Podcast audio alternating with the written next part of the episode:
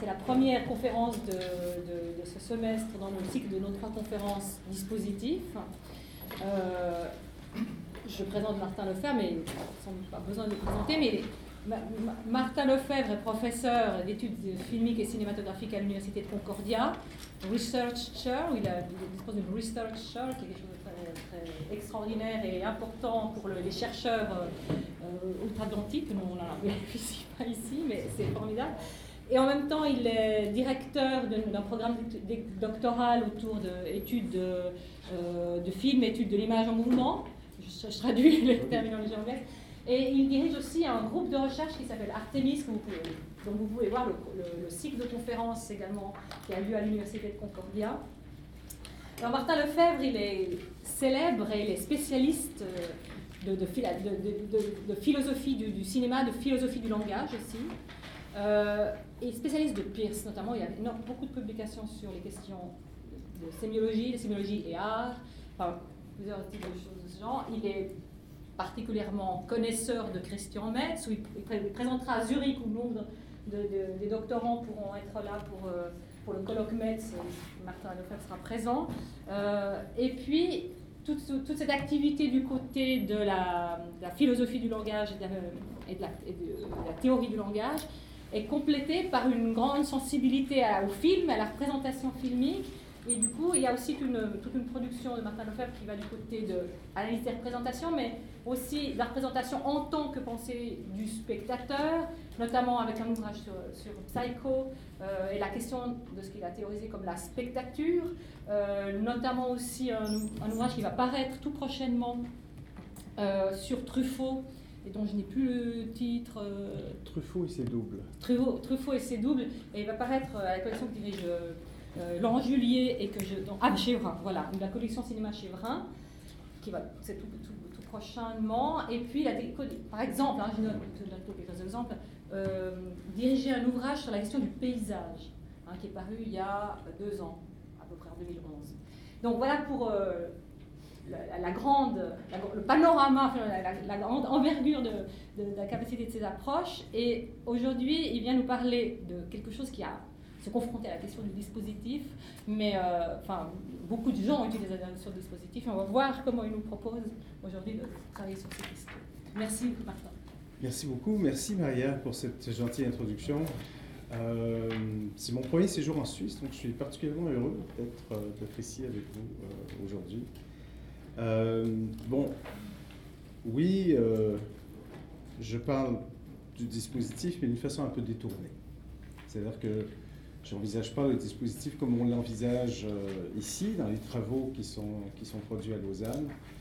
C'est un autre dispositif, et là je prends le terme euh, qu'avait utilisé Metz dans Signifiant imaginaire, c'est celui de la machine critique.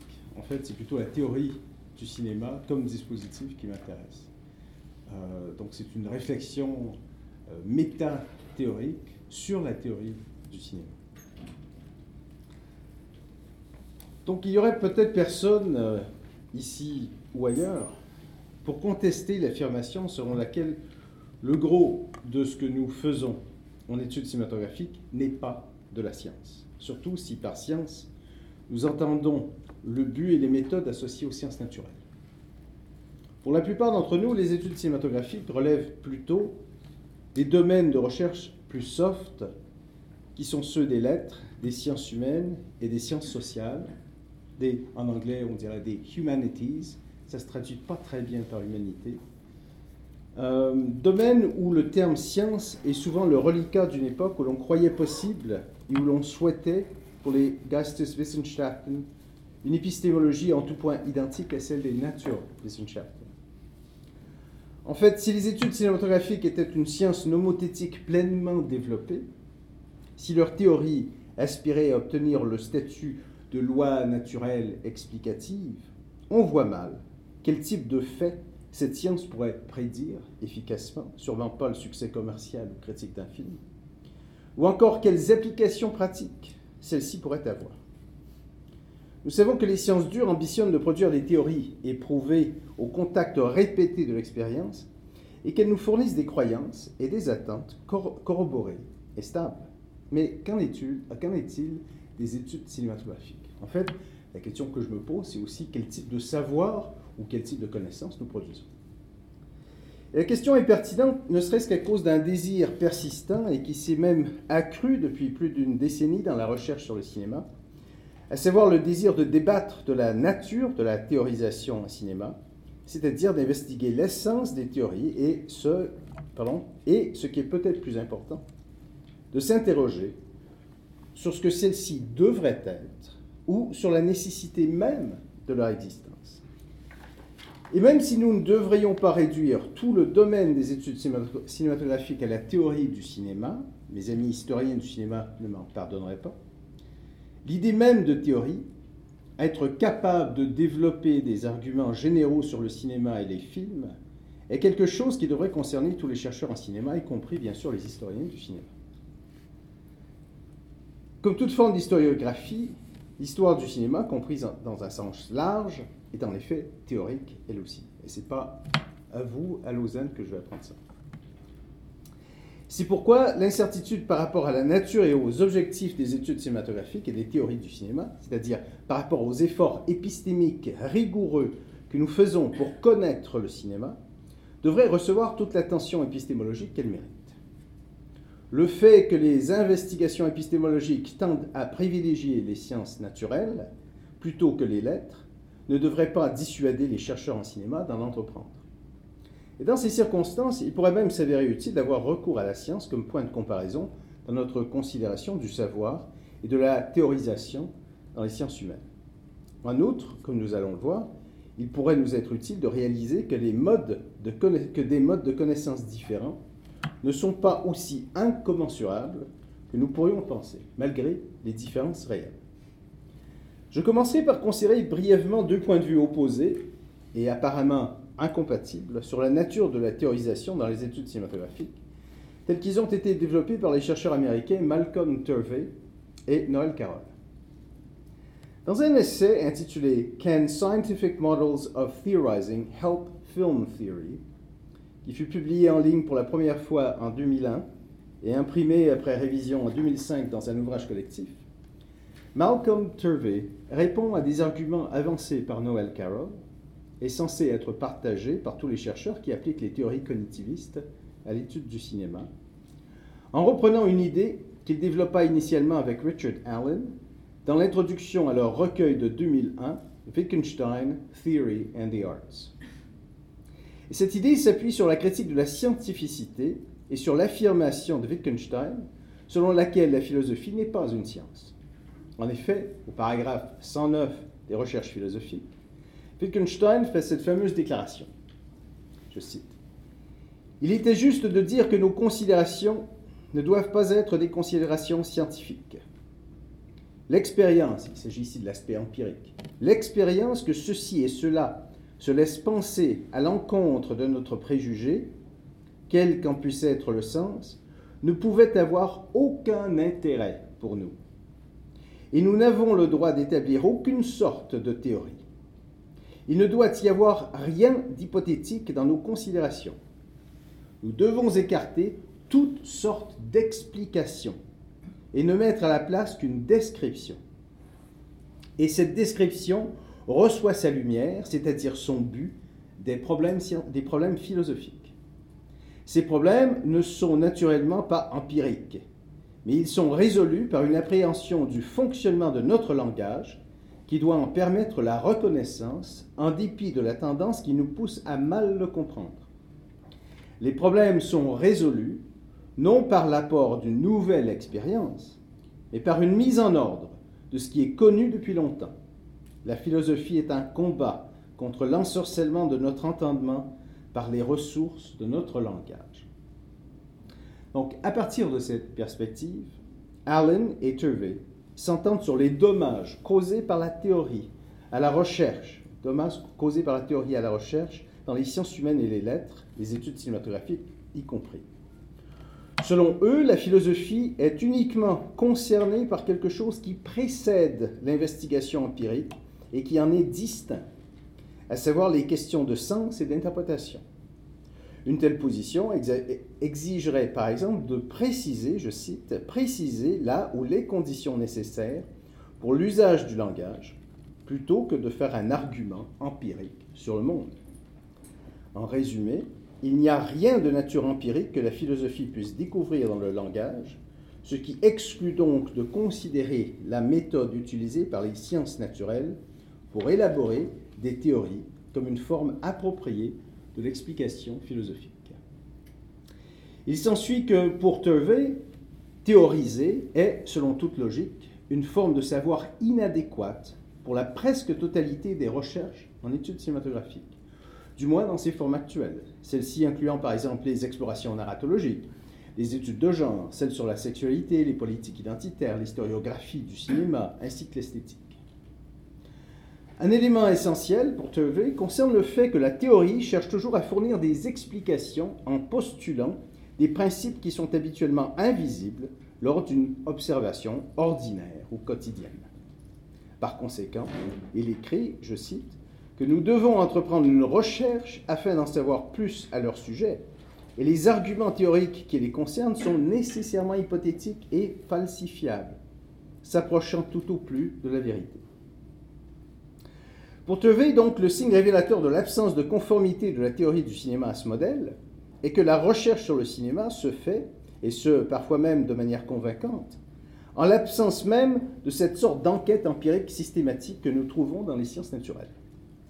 Il ne s'agit cependant pas d'affirmer ici que la théorie du cinéma puisse se passer de recherche empirique, mais plutôt de fournir la preuve du caractère logiquement inadéquat de telles recherches pour l'étude du cinéma, puisque, contrairement aux théories avancées par les sciences naturelles, les théories du cinéma concernent ce que les hommes savent et font déjà. Il n'est donc pas nécessaire de poser des hypothèses faillibles, puisqu'aucune falsification empirique n'a jamais, eu lieu et ne peut avoir lieu. Comme le note Turvey, les réponses aux questions que nous posons sur les normes internes du cinéma ne sont pas faillibles et n'ont pas besoin d'être améliorées à l'avenir. Améliorées au sens d'un raffinement empirique de notre capacité à effectuer des tests, par exemple. L'essai de Turvey proclame ouvertement son opposition à l'introduction d'une trentaine de pages environ que Noël Carroll rédigea pour le livre Post Theory, un ouvrage co-rédigé avec David Bordwell en 1996. Ici, le coupable n'est pas la théorisation en soi, mais ce que Carroll et Bordwell nomment la grande théorie, l'amalgame hétéroclite du structuralisme et du post-structuralisme, du marxisme et de la psychanalyse, qui émergea d'abord en France dans les années 60 et 70. Or, ce à quoi Turvey s'oppose n'est toutefois pas la critique de la grande théorie, mais plutôt le cadre pour la théorisation du cinéma que propose Carroll. Selon ce cadre, explique Carroll, ce qui est vrai pour la science le sera aussi pour la théorie du cinéma. Ça, c'est le vœu que euh, émet Carroll dans Post-théorie. Toutefois, il ne s'agit pas ici de ranger la théorie du cinéma parmi les sciences dures. Carroll est très clair là-dessus. Je cite Carroll J'invoque les discussions sur la méthodologie scientifique pour me faire l'apôtre d'une conception dialectique de la théorie du cinéma, pas parce que je crois que la théorie du cinéma est une science naturelle, mais seulement parce que la philosophie des sciences nous fournit quelques-uns de nos meilleurs modèles pour comprendre toute forme d'enquête ou de recherche théorique. Et il ajoute un peu plus loin nous ne devrions pas nous efforcer d'imiter servilement les sciences naturelles. Il faut que nous soyons attentifs aux caractéristiques de notre propre champ de recherche et puissions modifier nos méthodes en conséquence. Donc en bref, la conception dialectique de la théorisation du cinéma défendue par Carroll équivaut à un programme de recherche, mais plutôt modeste et évident, quoique un peu vague, comme je vais le montrer, et mu par une quête de la vérité qui mobilise des moyens critiques et donc rationnels. Ces arguments, selon lesquels les théories du cinéma peuvent être vraies ou fausses, qu'il est nécessaire de les évaluer à la lumière des standards ordinaires de vérité ou de fausseté, et que les développements de la théorie du cinéma dépendent de, de ces notions, puisque sans elles, il est difficile de voir comment nous pourrions critiquer les hypothèses théoriques. Tout ça, ces idées, paraissent tout bonnement contredire l'approche inspirée de Wittgenstein, qui s'occupe de décrire ce que nous, nous savons déjà du cinéma et ce que nous faisons déjà avec lui. Conformément au cadre proposé par Carroll, les théoriciens du cinéma devraient développer des théories faillibles ou falsifiables pour répondre à des questions spécifiques ou pour expliquer des problèmes bien définis, pour débattre de théories rivales ou les comparer entre elles et pour soumettre leurs hypothèses à un examen critique théorique intense. Carroll et Turvey offrent tous deux des arguments pertinents et on peut considérer dans une certaine mesure qu'ils fournissent tous les deux des prescriptions distinctes plutôt que des affirmations catégorielles sur la nature du travail que l'on appelle typiquement théorie du cinéma. Quoi qu'il en soit, cependant, ces deux points de vue soulèvent des difficultés que j'aborderai brièvement maintenant.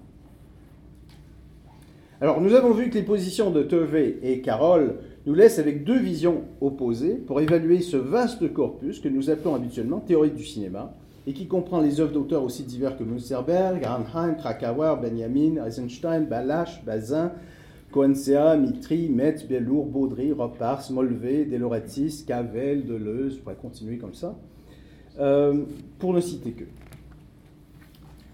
Ces deux propositions sont importantes à plusieurs égards par le fait que ce sont des versions des positions fondamentales qui furent adoptées dans les débats en philosophie des sciences et qui eurent lieu tout au long du XXe siècle.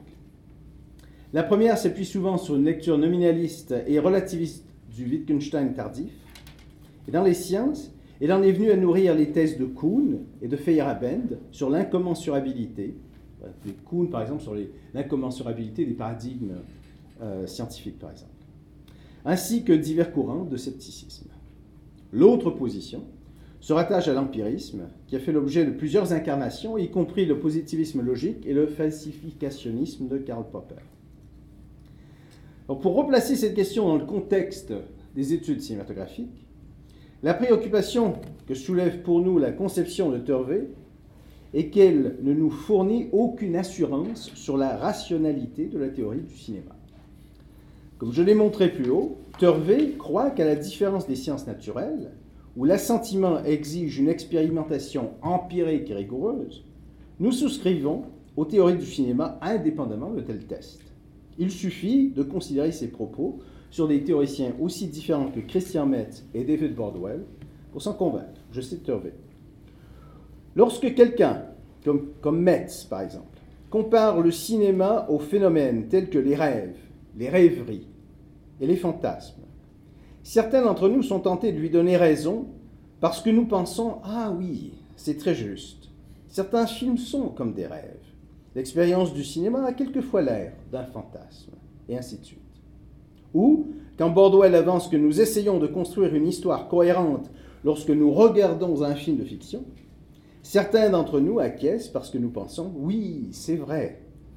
Quand je regarde un film, c'est vrai que je fais des inférences, que je m'efforce de pallier au manque d'informations, d'anticiper et de formuler des hypothèses, et ainsi de suite.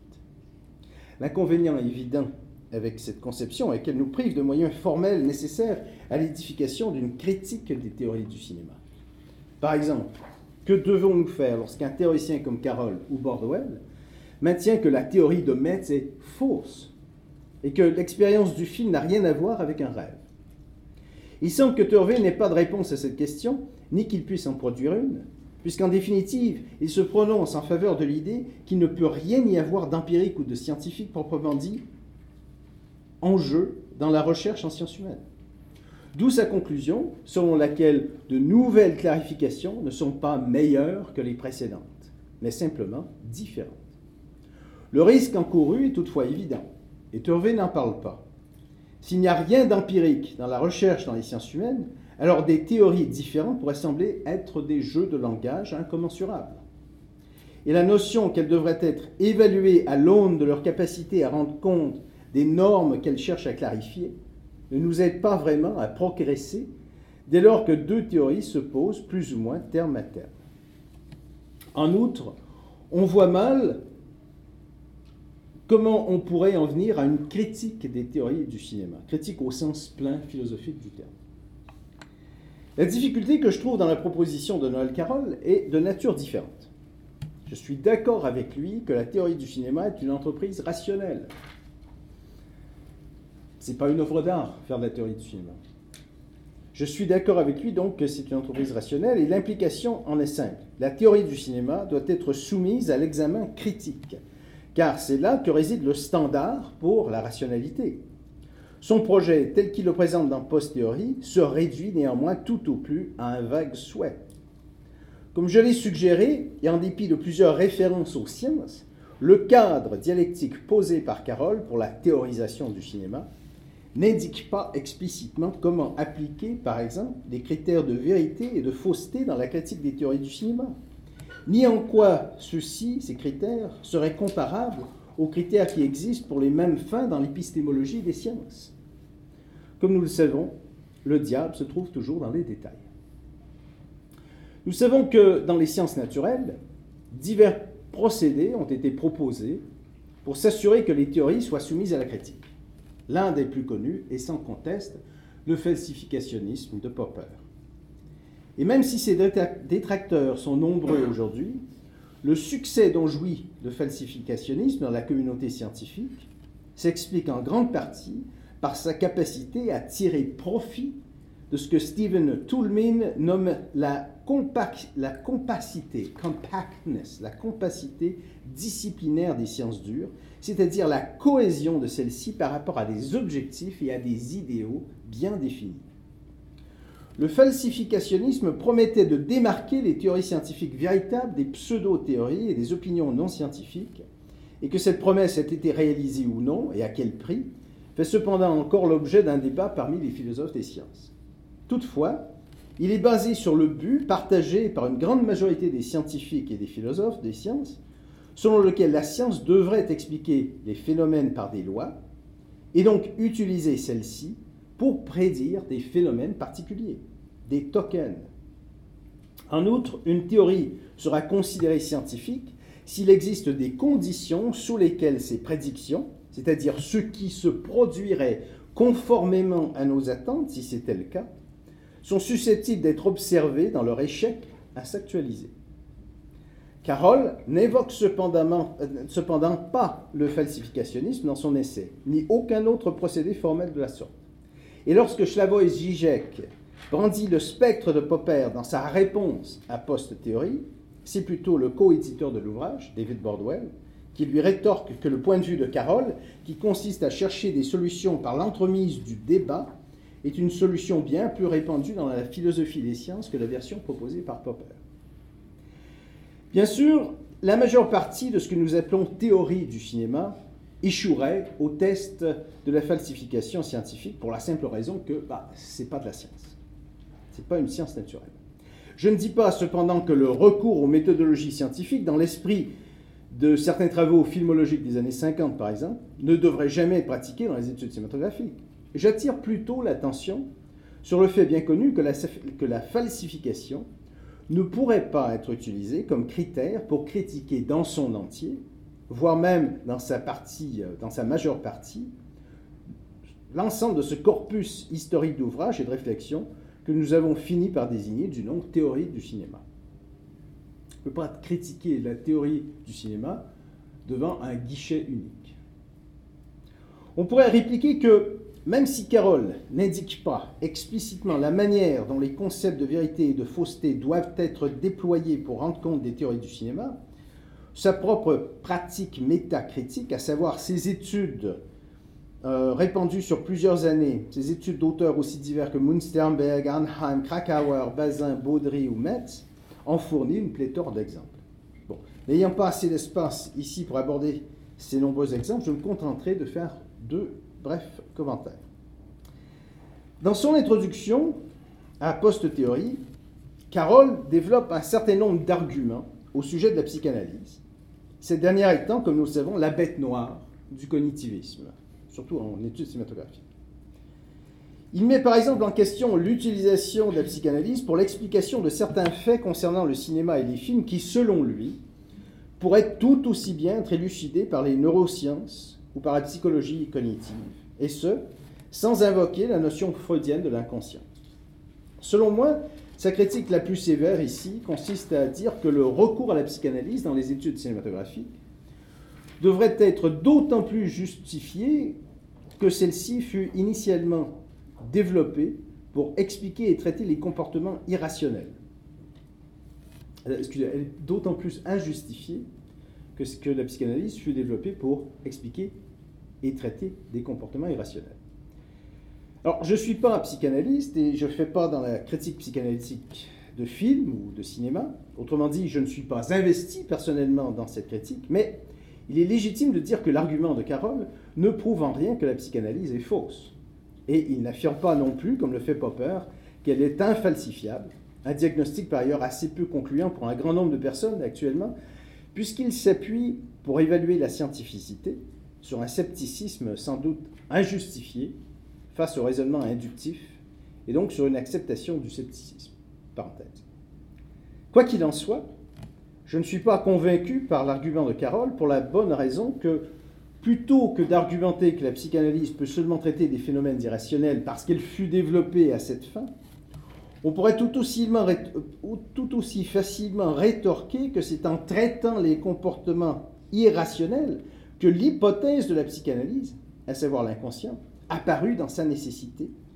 Un fait qui n'empêche pas d'examiner le comportement rationnel ou normal à l'aide de la psychanalyse, et qui dispense donc celle-ci de fournir la preuve de la légitimité de son utilisation dans les études cinématographiques.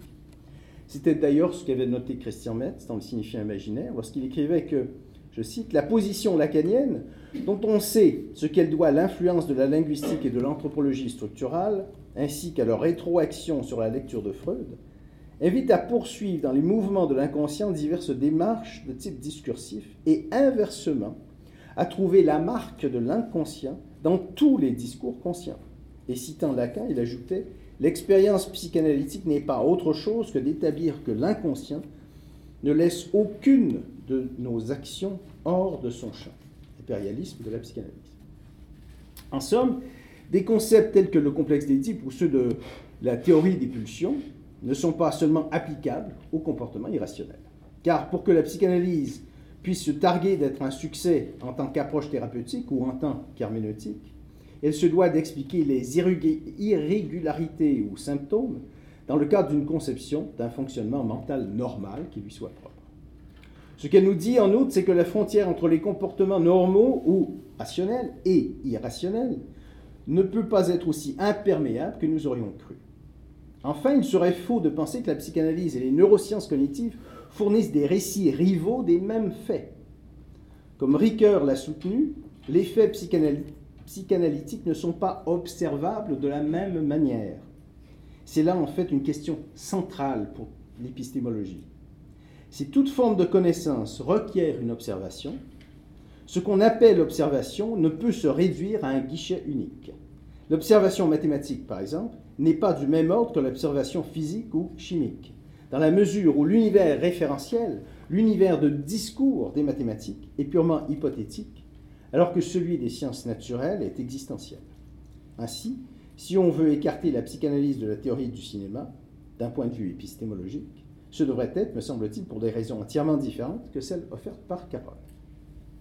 Le second exemple est tiré du traitement de l'œuvre de Rudolf Arnheim, Film as Art, par Carroll dans son livre de 1998 intitulé Philosophical Problems in Classical Film Theory. Le compte-rendu qu'il fait d'Arnheim couvre plusieurs dizaines de pages et je ne peux espérer lui rendre justice ici en quelques lignes. Cependant, Carroll maintient que si nous considérons comme une, une généralisation l'argument d'Arnheim selon lequel tout art est expression, alors, nous dit-il, cet argument est faux. Ce point de vue peut néanmoins être réfuté en partie. En effet, Carroll soutient que si l'expression implique la communication de messages à caractère propositionnel, alors bon nombre d'œuvres d'art sont dénuées d'expression. Mais ceci est une inférence de la part de Carroll, car Arnheim ne cantonne nulle part l'expression à des messages de type propositionnel.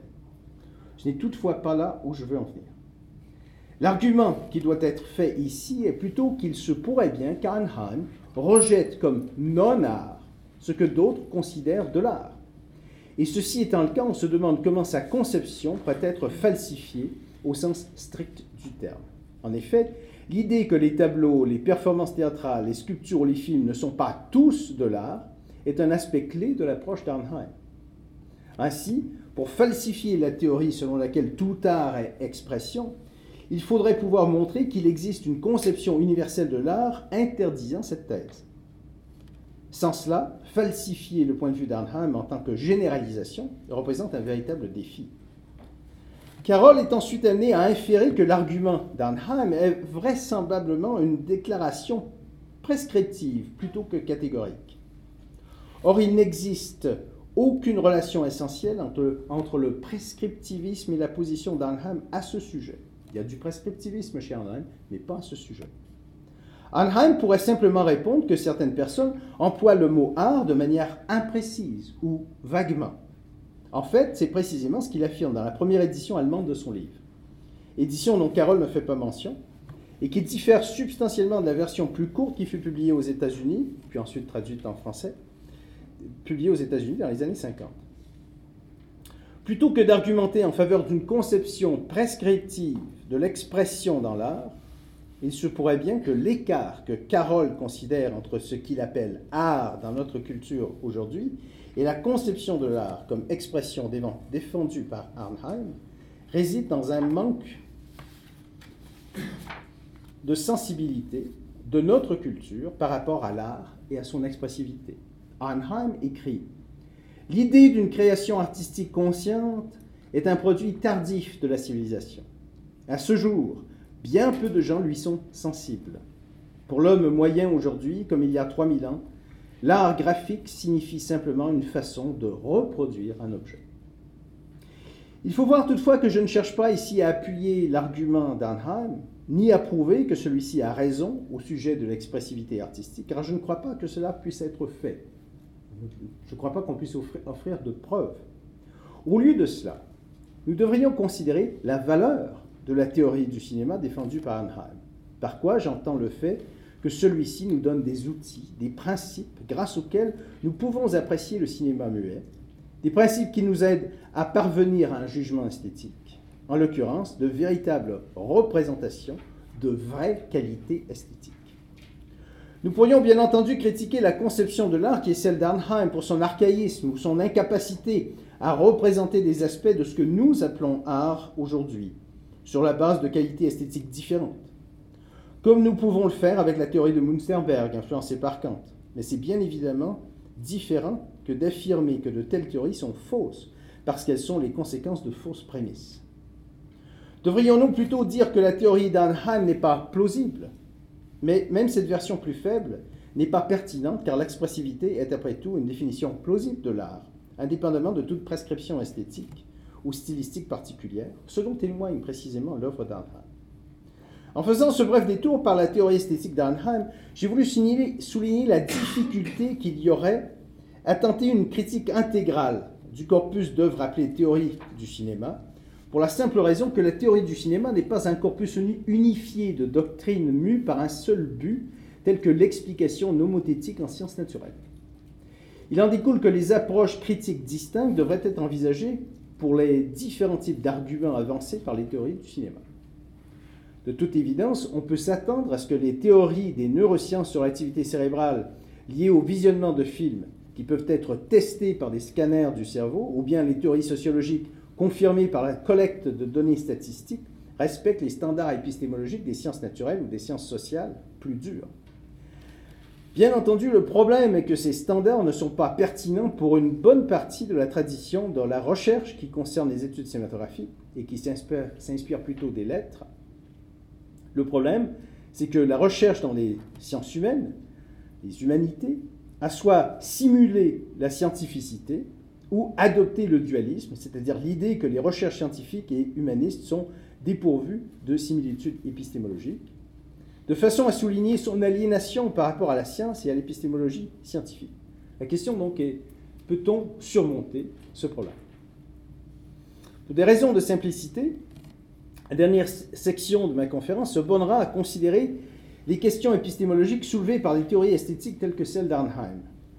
Alors jusqu'ici, mon commentaire sur Arnheim semble donner raison à Turvey, dans la mesure où si l'art est expression, si c'est une définition, si c'est là une définition, c'est-à-dire si cette affirmation se contente simplement de stipuler la manière dont nous devrions utiliser le terme art, il semblerait qu'aucun protocole d'enquête empirique systématique ne soit requis. En effet, on pourrait alors soutenir que toutes les formes de réitération de cette affirmation sont vraies, mais insignifiantes d'un point de vue logique, dans la mesure où aucune expérience ne pourrait jamais les contredire. Comme je l'ai expliqué plus haut, si vous trouvez une œuvre d'art non expressive, Arnheim pourra simplement vous répondre que vous n'utilisez pas le mot art comme il se doit, ou du moins comme il l'entend lui-même. On pourrait dès lors soutenir que sa théorie est une tautologie. Si c'était le cas, on se demande comment cette situation, une situation que nous pourrions considérer comme étant paradigmatique pour la recherche humaniste en études cinématographiques, pourrait jamais s'harmoniser avec les exigences rationnelles promues par Carroll pour la critique. Dans les sciences naturelles, les théories sont idéalement corroborées ou falsifiées lorsque, par généralisation, l'on soumet les conséquences qui sont déduites d'un cas à l'épreuve d'un test expérimental. Une théorie scientifique exige ce que le philosophe américain Charles Peirce, qui était aussi entre autres un scientifique de laboratoire, nomme une élucidation pragmatique, à savoir la capacité de représenter quelque chose de manière conceptuelle ou symbolique par le biais de propositions, catégoriques ou conditionnelles, concernant ce que l'on pourrait attendre de cet objet soumis à des conditions variées, naturelles ou expérimentales. L'élucidation pragmatique des concepts exige des continuums de qualité, ce qui fait que selon Peirce, seules des représentations symboliques peuvent être élucidées. Voici ce que cela signifie concrètement. Supposez que vous représentiez un objet comme le token d'une classe, soit par exemple un diamant, comme token de la classe des diamants.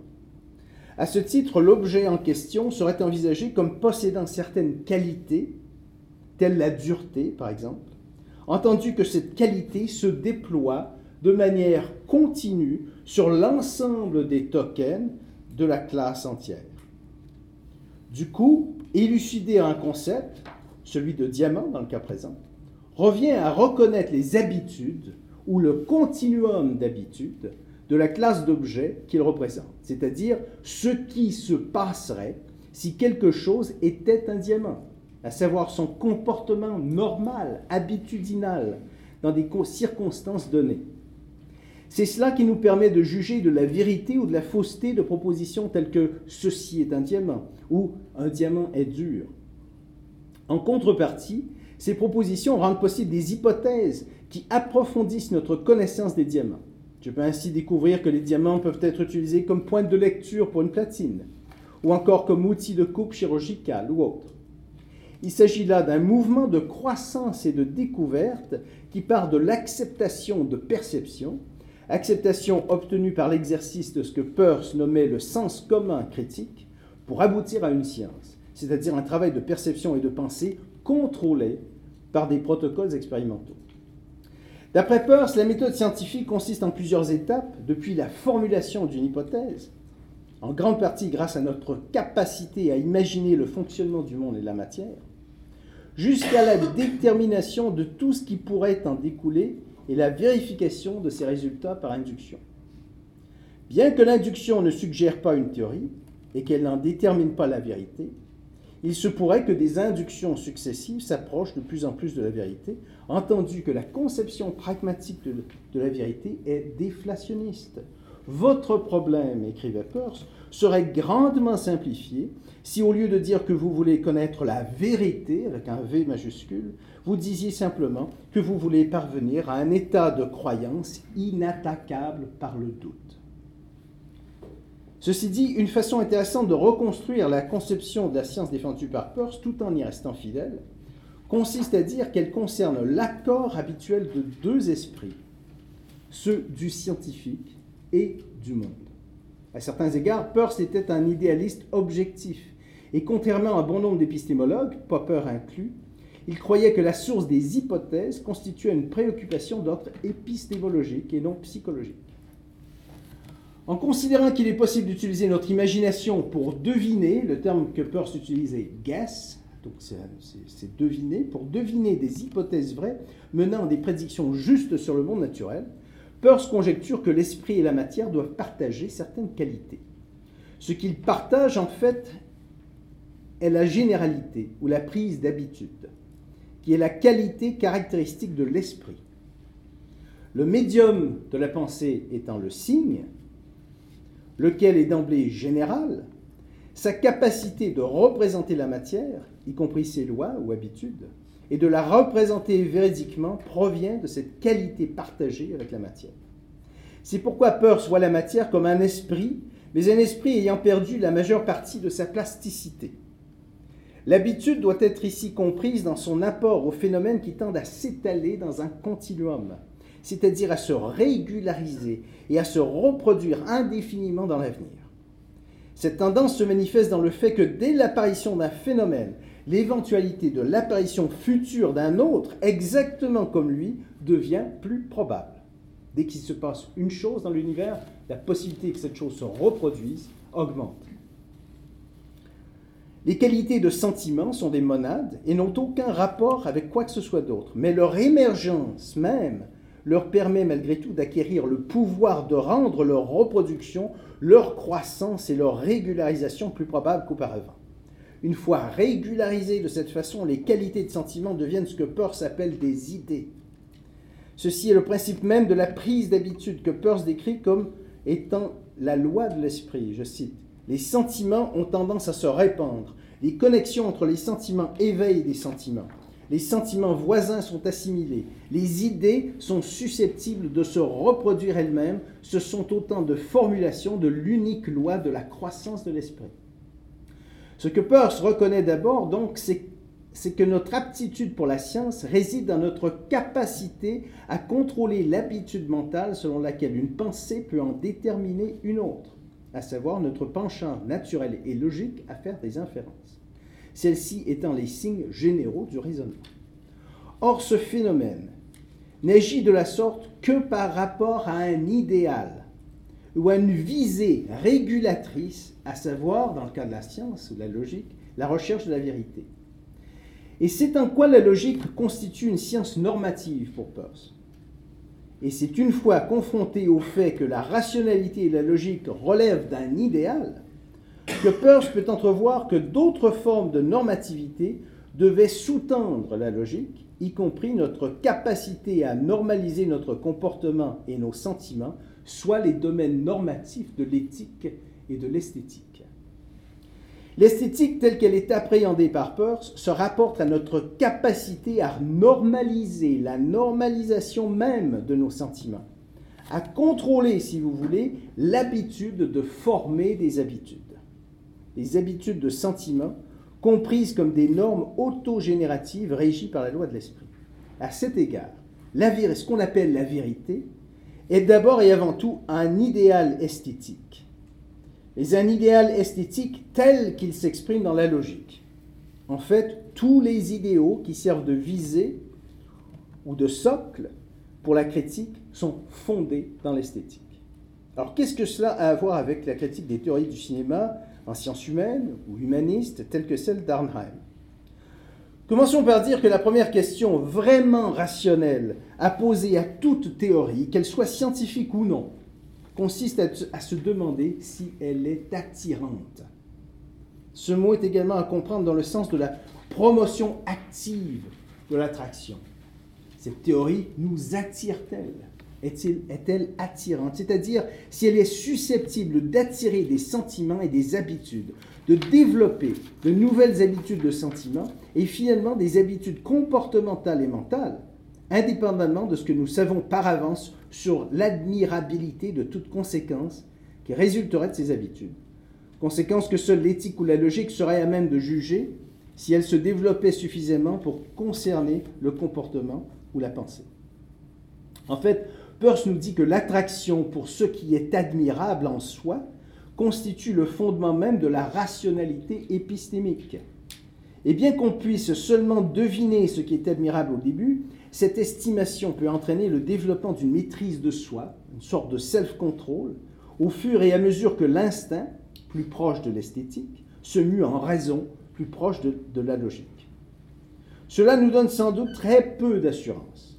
En effet, malgré le développement de notre capacité à deviner correctement, une plus grande assurance dans l'exercice de la maîtrise de soi et dans la distinction que nous faisons entre nos idéaux peut seulement venir de leurs conséquences sur le comportement et la pensée. Il en découle que, quoique pour Peirce, l'esthétique s'occupe de la formation rationnelle des idéaux. Elle est prise, séparément, mal équipée, pour établir les distinctions entre eux. Toute cette conceptualisation abstraite vise à dire que nous ne devrions pas tant chercher à falsifier des théories comme celle d'Arnheim, selon laquelle l'art est expression, qu'à nous interroger sur leur valeur, leur caractère admirable et leur attrait concernant ce que nous devrions ressentir ou ce dont nous devrions faire l'expérience, c'est-à-dire concernant des idéaux.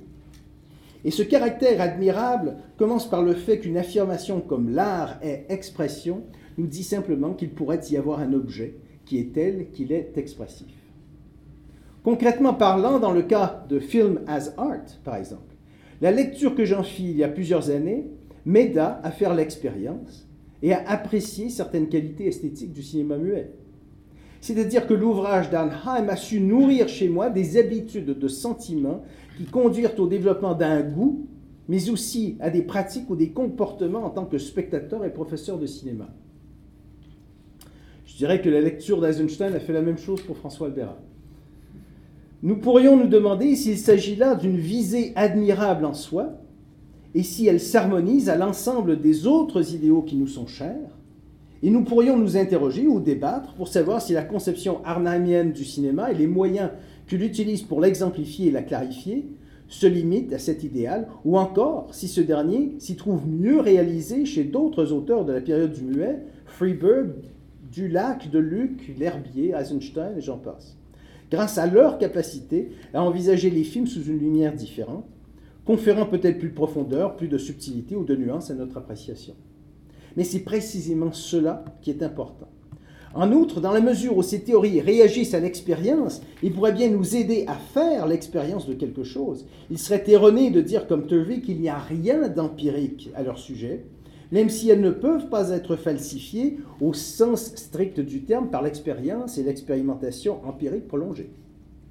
D'où, dans l'éventualité que personne d'autre qu'Arnheim ne puisse jamais concevoir la valeur esthétique de son argument, la théorie serait alors sans valeur, mais non pas fausse, à moins que nous voulions inventer le terme faux esthétiquement. Karl Popper fit un argument similaire dans Conjectures and Refutations, lorsque, selon lui, lorsque les théories ont été soumises à tous les tests possibles et ne sont donc plus explicatives, elles peuvent tout de même s'utiliser comme des instruments d'exploration. Ainsi, pour lui, une conception instrumentalisante de leur nature et des raisons de les accepter devient inévitable, car nous avons des explications au lieu de tests. On pourrait cependant trouver que ma proposition suppose une forme d'évaluation très subjective dans le cas d'une théorie comme celle d'Anheim, et qu'elle n'est donc pas ce à quoi l'épistémologie nous a habitués.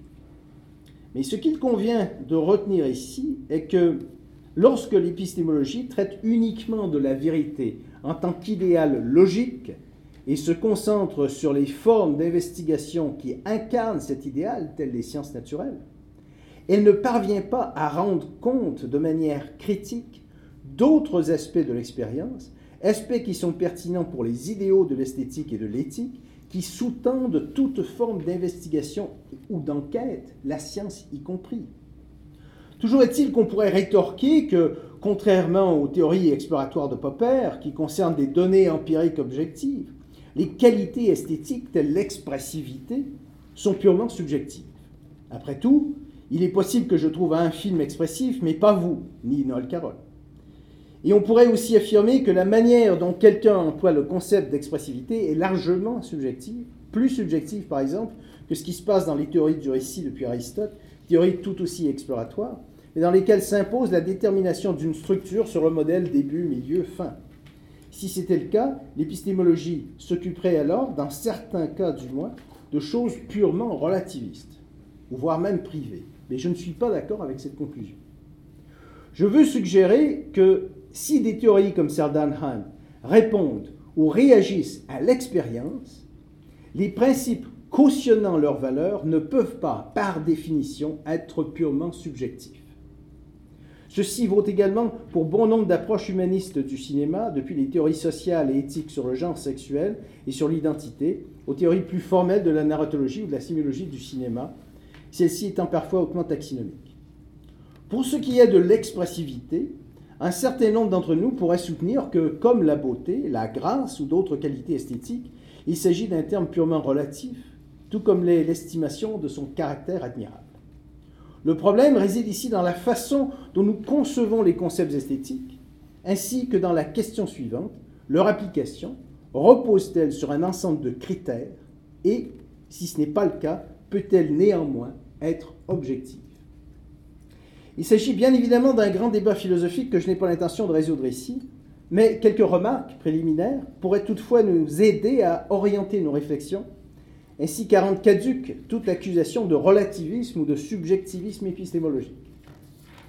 Les philosophes ont accordé beaucoup d'attention aux concepts dont l'usage suit des critères ou des normes plutôt strictes. Mais d'autres, tels Russell, ont cependant établi une distinction utile entre la connaissance par description, qui est consciemment déductive, et la connaissance directe, qui est immédiate. L'objectivité semble résider dans notre capacité à utiliser les critères et à suivre des normes dans l'application de concepts, et le fait que les concepts sont des constructions culturelles est compatible avec cette idée. Mais, comme le philosophe américain T.L. Short l'indique, dans le cas de concepts applicables sans critères, cette question de l'objectivité ne peut pas être soulevée il semblerait que la seule question pertinente consiste à se demander si une personne peut être formée de façon à ce que ses jugements s'accordent entre eux. Si accord il y a, les objets observés doivent donc contenir quelque chose qui explique cet accord. Et c'est justement cet élément dont on peut dire qu'il est observé. Prenons par exemple la perception de la couleur rouge. En voyant comment les gens utilisent ce concept de couleur, nous trouvons un accord substantiel pour les longueurs d'onde de la lumière mesurées entre 630 et 750 nanomètres. Ceci pourrait donner à penser, mais à tort, que la mesure de la longueur d'onde représente un critère rendant possible notre jugement de l'utilisation correcte du terme rouge. Mais cela revient plutôt à renverser les faits. La prise de mesure physique du rouge n'est pas un critère pour l'application du concept mais plutôt son résultat. Les jugements perceptifs et observationnels, lesquels ne se réduisent pas forcément à ce qui est ressenti, sont des jugements immédiats, c'est-à-dire qu'ils sont utilisés sans critères. ils se réfèrent à ce qui est réel et indépendant de notre volonté. Je voudrais suggérer que les concepts esthétiques sont de même nature. Selon le point de vue prédominant, cependant, ceux-ci sont ou bien purement objectifs, ou bien complètement déterminés par la société et par la culture. Il y a au moins trois arguments susceptibles de mettre cette conception en question. Le point de vue subjectif est tout d'abord mis en question par le fait qu'il existe souvent, malgré tout, un accord assez significatif en matière d'esthétique. En effet, bien que nous nous trouvions à des années-lumière d'un accord universel, il faut tout de même reconnaître que si les, jugements concernant les qualités esthétiques étaient purement subjectifs, il n'y aurait de toute évidence aucun moyen d'expliquer le degré d'accord qui existe réellement, sauf à invoquer la pure chance ou l'heureux hasard. En d'autres mots, si les jugements concernant les qualités esthétiques étaient purement subjectifs, le désaccord qui existe actuellement entre eux devrait être encore plus grand. Le second argument réagit à la réponse donnée à ceci par le sceptique, selon laquelle l'accord existant, aussi minime, soit-il, ne repose pas sur la réalité des qualités esthétiques, mais plutôt sur la détermination socioculturelle. Il faut bien reconnaître, par exemple, que la connaissance de l'art, la familiarité avec des styles artistiques, la cultivation du goût, etc., c'est-à-dire tout ce qui entre dans la catégorie wittgensteinienne des formes de vie, peuvent nous aider à percevoir, à sentir les qualités esthétiques, mais sans pour autant assurer nécessairement leur perception. En outre, il existe également de nombreux cas où la connaissance de l'art a effectivement fait obstacle à la perception des qualités esthétiques. Ce sont des cas où cette forme de vie, que j'appelle ici connaissance de l'art ou éducation artistique, a conduit des critiques à élaborer des critères esthétiques rigides pour définir l'art, critères qui ont parfois servi d'œillère dans l'application et dans la perception ou non de, de conceptions esthétiques. La première réception des impressionnistes en est un exemple notoire, mais on a pu voir la même chose se produire avec l'arrivée de la photographie et du cinéma. Il ne fait cependant aucun doute que tous ces arts poétiques qui s'entassent aujourd'hui dans les poubelles de l'histoire de l'art et de la philosophie esthétique fournissent une preuve suffisante de l'inexistence de tels critères, comme Maurice Weitz le soutint il y a plus de 50 ans. Et c'est bien là le problème ou le paradoxe dans lequel se trouve plongé le nominaliste ou le sceptique qui récuse tout réalisme esthétique. En effet, en refusant d'accepter que les qualités esthétiques sont réelles, et en préférant plutôt référer toute forme d'accord esthétique à des déterminations sociales ou culturelles, le sceptique est contraint d'affirmer, contre toute évidence, que les qualités esthétiques ne sont pas perçues immédiatement et ne peuvent être appliquées qu'à travers des normes ou des critères esthétiques. Cela supposerait de surcroît que tout renouvellement de la perception esthétique serait pratiquement impossible. Mais tout comme il est impossible de fonder la perception de la couleur sur un critère antérieur à celle-ci, il en est de même, selon moi, pour la perception des qualités esthétiques. Il ne s'agit pas de nier l'importance que la culture ou le conditionnement culturel peuvent jouer dans l'observation des qualités esthétiques, mais plutôt de dire que la culture ne peut pas fournir au sens strict des règles ou des critères pour l'application de concepts esthétiques à des faits observés. En conséquence, l'observation en est rendue encore plus ardue. La phénoménologie de Charles Peirce était entièrement fondée sur de telles observations. Et comme il n'existe aucun, aucun critère pour les observations phénoménologiques, la capacité d'en répéter l'expérience et de trouver un accord est primordiale. Ainsi, Peirce écrivait à propos de son lecteur Il doit à la vérité répéter mes observations et mes expériences pour lui-même. Sinon, j'échouerai plus magistralement dans la transmission de ma signification que si je devais m'entretenir des effets de la décoration chromatique avec un homme aveugle de naissance. Pour Peirce, la phénoménologie et sa méthode observationnelle étaient très proches de l'esthétique, l'une de leurs différences fondamentales résidant dans la normativité de l'esthétique, à savoir le fait que, en produisant des idéaux, l'esthétique fait un pas au-delà de l'observation purement phénoménologique pour considérer non seulement le ressenti en général, mais également ce qui devrait être ressenti. Cela ne signifie pas, bien entendu, que nous devrions tous nous mettre d'accord en même temps sur ce qui constitue une qualité esthétique. Notre capacité à faire des observations esthétiques est une chose compliquée qui exige souvent beaucoup d'entraînement pour parvenir au discernement subtil des qualités variées. De plus, les qualités esthétiques paraissent être disjonctives, à la différence de ces qualités que Locke appelait primaires, secondaires et tertiaires. Pourtant, comme toutes les qualités, ce sont des pouvoirs producteurs de sentiments et d'idées. Ainsi, des qualités telles l'expressivité ou la beauté peuvent résider dans un mouvement d'appareil ou encore, s'agissant de peinture, dans une ligne ou un coloris propre au contexte singulier d'une œuvre X, mais pas nécessairement dans celui d'une œuvre Y. Qui plus est, comme c'est le cas pour toute perception, il n'est pas facile de distinguer une perception réelle d'une hallucination. Car, comme Peirce le disait, il n'y a aucune différence quand on les considère pour elles-mêmes. Et il n'existe pas de test infaillible permettant de les différencier l'une de l'autre. Ce qui, soit dit en passant, n'est pas une raison pour être sceptique au sujet de la perception. Un scientifique qui regarde dans un télescope doit finir par apprendre à distinguer les corps célestes des parasites optiques créés par l'appareil. Il est tout aussi évident que nous ne sommes pas toujours d'accord à propos de certaines des plus simples perceptions sensibles car nous avons des seuils de perception différents, et nous avons cultivé des goûts et des habitudes de sentiments différents, quelquefois même au risque de devenir insensibles à certaines autres qualités. Mais les désaccords, excepté l'erreur ou l'hallucination, ne sont pas des synonymes d'incommensurabilité. Si une qualité esthétique est réelle et non un produit d'imagination, on peut alors atteindre l'objectivité dans nos tentatives pour en rendre compte.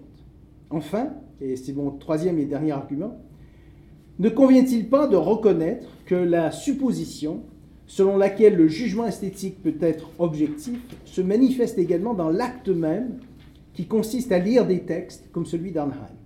En effet, pourquoi lire Film as Art si nous, sommes d'emblée convaincus du, si nous sommes d'emblée convaincus du caractère privé, incommensurable ou purement subjectif de son argument esthétique? L'important, c'est que nous continuons à lire Arnheim, mus par l'espoir que, ce faisant, nous pouvons parvenir à voir ou à faire l'expérience de quelque chose concernant le cinéma et les films, et que nous pouvons ainsi développer de nouvelles habitudes de sentiment par rapport au, cinéma, réévaluer des habitudes passées ou bien y adhérer encore plus. Et la rationalité de cet espoir résiderait dans la réalité des qualités esthétiques, une solution sans doute moins alambiquée que, disons, le récit plutôt improbable qu'offre Kant sur l'universalité des jugements esthétiques. Alors ces arguments ne visent pas à apporter une conclusion définitive et il reste moult efforts conceptuels à faire afin de renforcer la position défendue. Ils nous fournissent toutefois des raisons de réagir contre les arguments relativistes avancés par le sceptique subjectiviste ou le nominaliste au sujet de l'esthétique, et des raisons de croire en une épistémologie réaliste pour toutes les formes de théorisation à cinéma, y compris la théorisation humaniste et esthétique, cette épistémologie rendant possible la critique là où échoue la stricte falsification scientifique. Alors on peut tirer deux conclusions générales de ce que je viens de dire. D'abord, les recherches épistémologiques qui concernent ce que nous appelons théorie du cinéma exigent que nous tenions compte des différents objectifs et idéaux qui animent ces divers projets. Les théories ne sont pas toutes des théories dans le même sens du terme, et il convient de faire une distinction entre leurs différentes ambitions par rapport à la connaissance et au savoir. En second lieu, nous devrions reconnaître que pour ce faire, nous ne sommes pas nécessairement obligés d'adopter un dualisme comme le font Malcolm Turvey et Noël Carroll dans leur caractérisation des problèmes inhérents de la théorie du cinéma. La solution appropriée, la solution appropriée à la situation délicate du dualisme ne consiste pas à faire passer la totalité des sciences humaines dans le domaine des sciences dures, à réfuter la rationalité ou encore à convertir les sciences dures en études textuelles. Le modèle scientiste généralisé n'a pas fourni de très bons résultats du côté des études textuelles et des sciences humaines, et en outre, il est plutôt pauvre en termes de prédictabilité. En revanche, l'approche textualiste généralisée des sciences n'a pas réussi à expliquer leur succès, ni la forme distincte de la rationalité caractéristique de leur discipline. En fin de compte, il semble que la crise de l'historicisme du XIXe siècle ne s'est jamais pleinement résorbée à mesure qu'elle migra de l'histoire vers la littérature et par la suite à l'ensemble des sciences humaines. Il n'est pas surprenant que Peirce ait été mentionné par des philosophes tels que Habermas ou Appel en vertu des apports de ses philosophies anti-dualistes pour trouver une voie de sortie face à cet héritage de la pensée occidentale. De surcroît, sa prise de conscience tardive que la logique requiert l'appui de l'éthique et de l'esthétique ouvre la voie à une approche générale de l'épistémologie qui abandonne l'incommensurabilité au profit de la continuité, tout en assurant la rationalité de la recherche humaniste non scientifique, y compris bien sûr celle de la théorie du cinéma. Merci.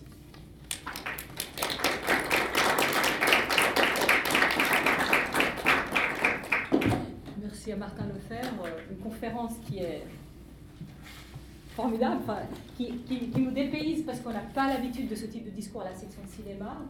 Enfin, peut-être que dans les, tous mes collègues se lancent dans l'épistémologie. Il ne faut, pas s'en faire parce que chez nous non plus. Ah, donc, mais en fait, euh, enfin, tu poses des questions qui sont à la fois fondamentales, puisque elles, vont, posent dans la, théorie, dans le concret de notre pratique, euh, des choses qui se jouent dans, la politique ou dans la, dans la politique de notre statut de chercheur euh, en sciences humaines, et donc, euh, c'est-à-dire notre confrontation à la question du, statut de, la construction du savoir que nous produisons ici, quelle est-elle par rapport à la science? Donc, formidable. En même temps, voilà, il y a aussi cette, cette dimension qui est une réflexion sur la question d'esthétique. Et donc, quels sont les concepts de l'esthétique Alors, je ne vais pas me lancer dans les questions, je vais d'abord ouvrir euh, à tous.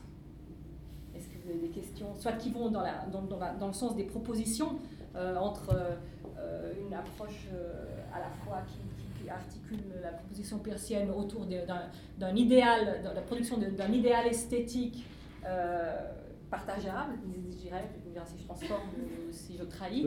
Et, et d'un autre côté, je, j'amène à deux ce qui était trois en pour moi, mais d'un autre côté, euh, une, importance fondamentale à la, à la, question de la perception, à la question de, de, celui qui reçoit et donc de la place qu'il doit avoir dans, dans, le rapport au concept et de cette expérience. Est-ce que je pose une question tout de suite? Est-ce que je lance à Benoît, merci. Euh, ben, merci beaucoup évidemment pour euh, toutes ces choses qui enfin, des, pistes de réflexion, disons, euh, longues et, variées. Bon, moi, il y, a plusieurs choses qui, euh, à l'aune un peu de ce qu'on fait aussi euh, un peu ici, m'ont particulièrement, disons, touché, parce que ça correspond aussi justement à des choses que peut-être moi, je trouve particulièrement plus admirables, disons. Il y a ces, ces, enjeux autour de la question du, du statut que pourraient avoir les protocoles expérimentaux dans nos disciplines. Euh, sur le modèle que vous avez envisagé de ça a un certain statut dans les sciences dures. Qu'est-ce que l'on pourrait faire de ça euh, finalement dans les, sciences humaines À l'intérieur de quel cadre ça pourrait, ça pourrait se, prendre place? Euh, Ce qui m'intéressait aussi, c'est ce que vous avez développé sur l'idée de, finalement arriver à, juger une théorie à l'eau non pas du caractère du critère vrai ou faux, mais de sa productivité. Euh, ce qui serait effectivement peut-être une spécificité par rapport aux questions euh, esthétiques, mais qui, amène, euh, qui amènerait aussi à, réenvisager certaines choses qui ont été développées de ce point de vue dans l'histoire des sciences, c'est-à-dire les, questions que posait Bachelard sur l'idée de, l'erreur productive, c'est-à-dire à un moment quelque chose qui est concrètement une erreur, mais qui a produit des choses positives pour la suite, pour l'évolution des sciences, et que du coup, est-ce qu'il est y a incompatibilité entre le critère vrai-faux et le critère de la productivité? Est-ce que ce sont deux, niveaux de, jugement qui se, euh, qui se croisent ou non? Euh, ou qui se chevauchent ou qui finalement restent à des, à, des niveaux, disons, euh, différents? Et puis, en lien avec ça, disons, l'autre question qui, travaille, c'est le mode de cette productivité. C'est-à-dire que si une théorie est productive parce qu'elle elle produit des sentiments nouveaux euh, pour moi en tant que lecteur, euh, quel est, nous dirions peut-être ici, le dispositif qui euh, me produit en tant que lecteur de cette, de cette théorie et qui va me faire voir ou me faire ressentir des choses nouvelles. Donc est-ce qu'il y a un moment où la théorie, peut-être comme dispositif, m'assigne une place en tant que lecteur de cette théorie, puis en tant que spectateur de film, euh, est-ce que, euh, voilà, disons, quel, serait le, mode par lequel cette productivité pourrait être euh, décrite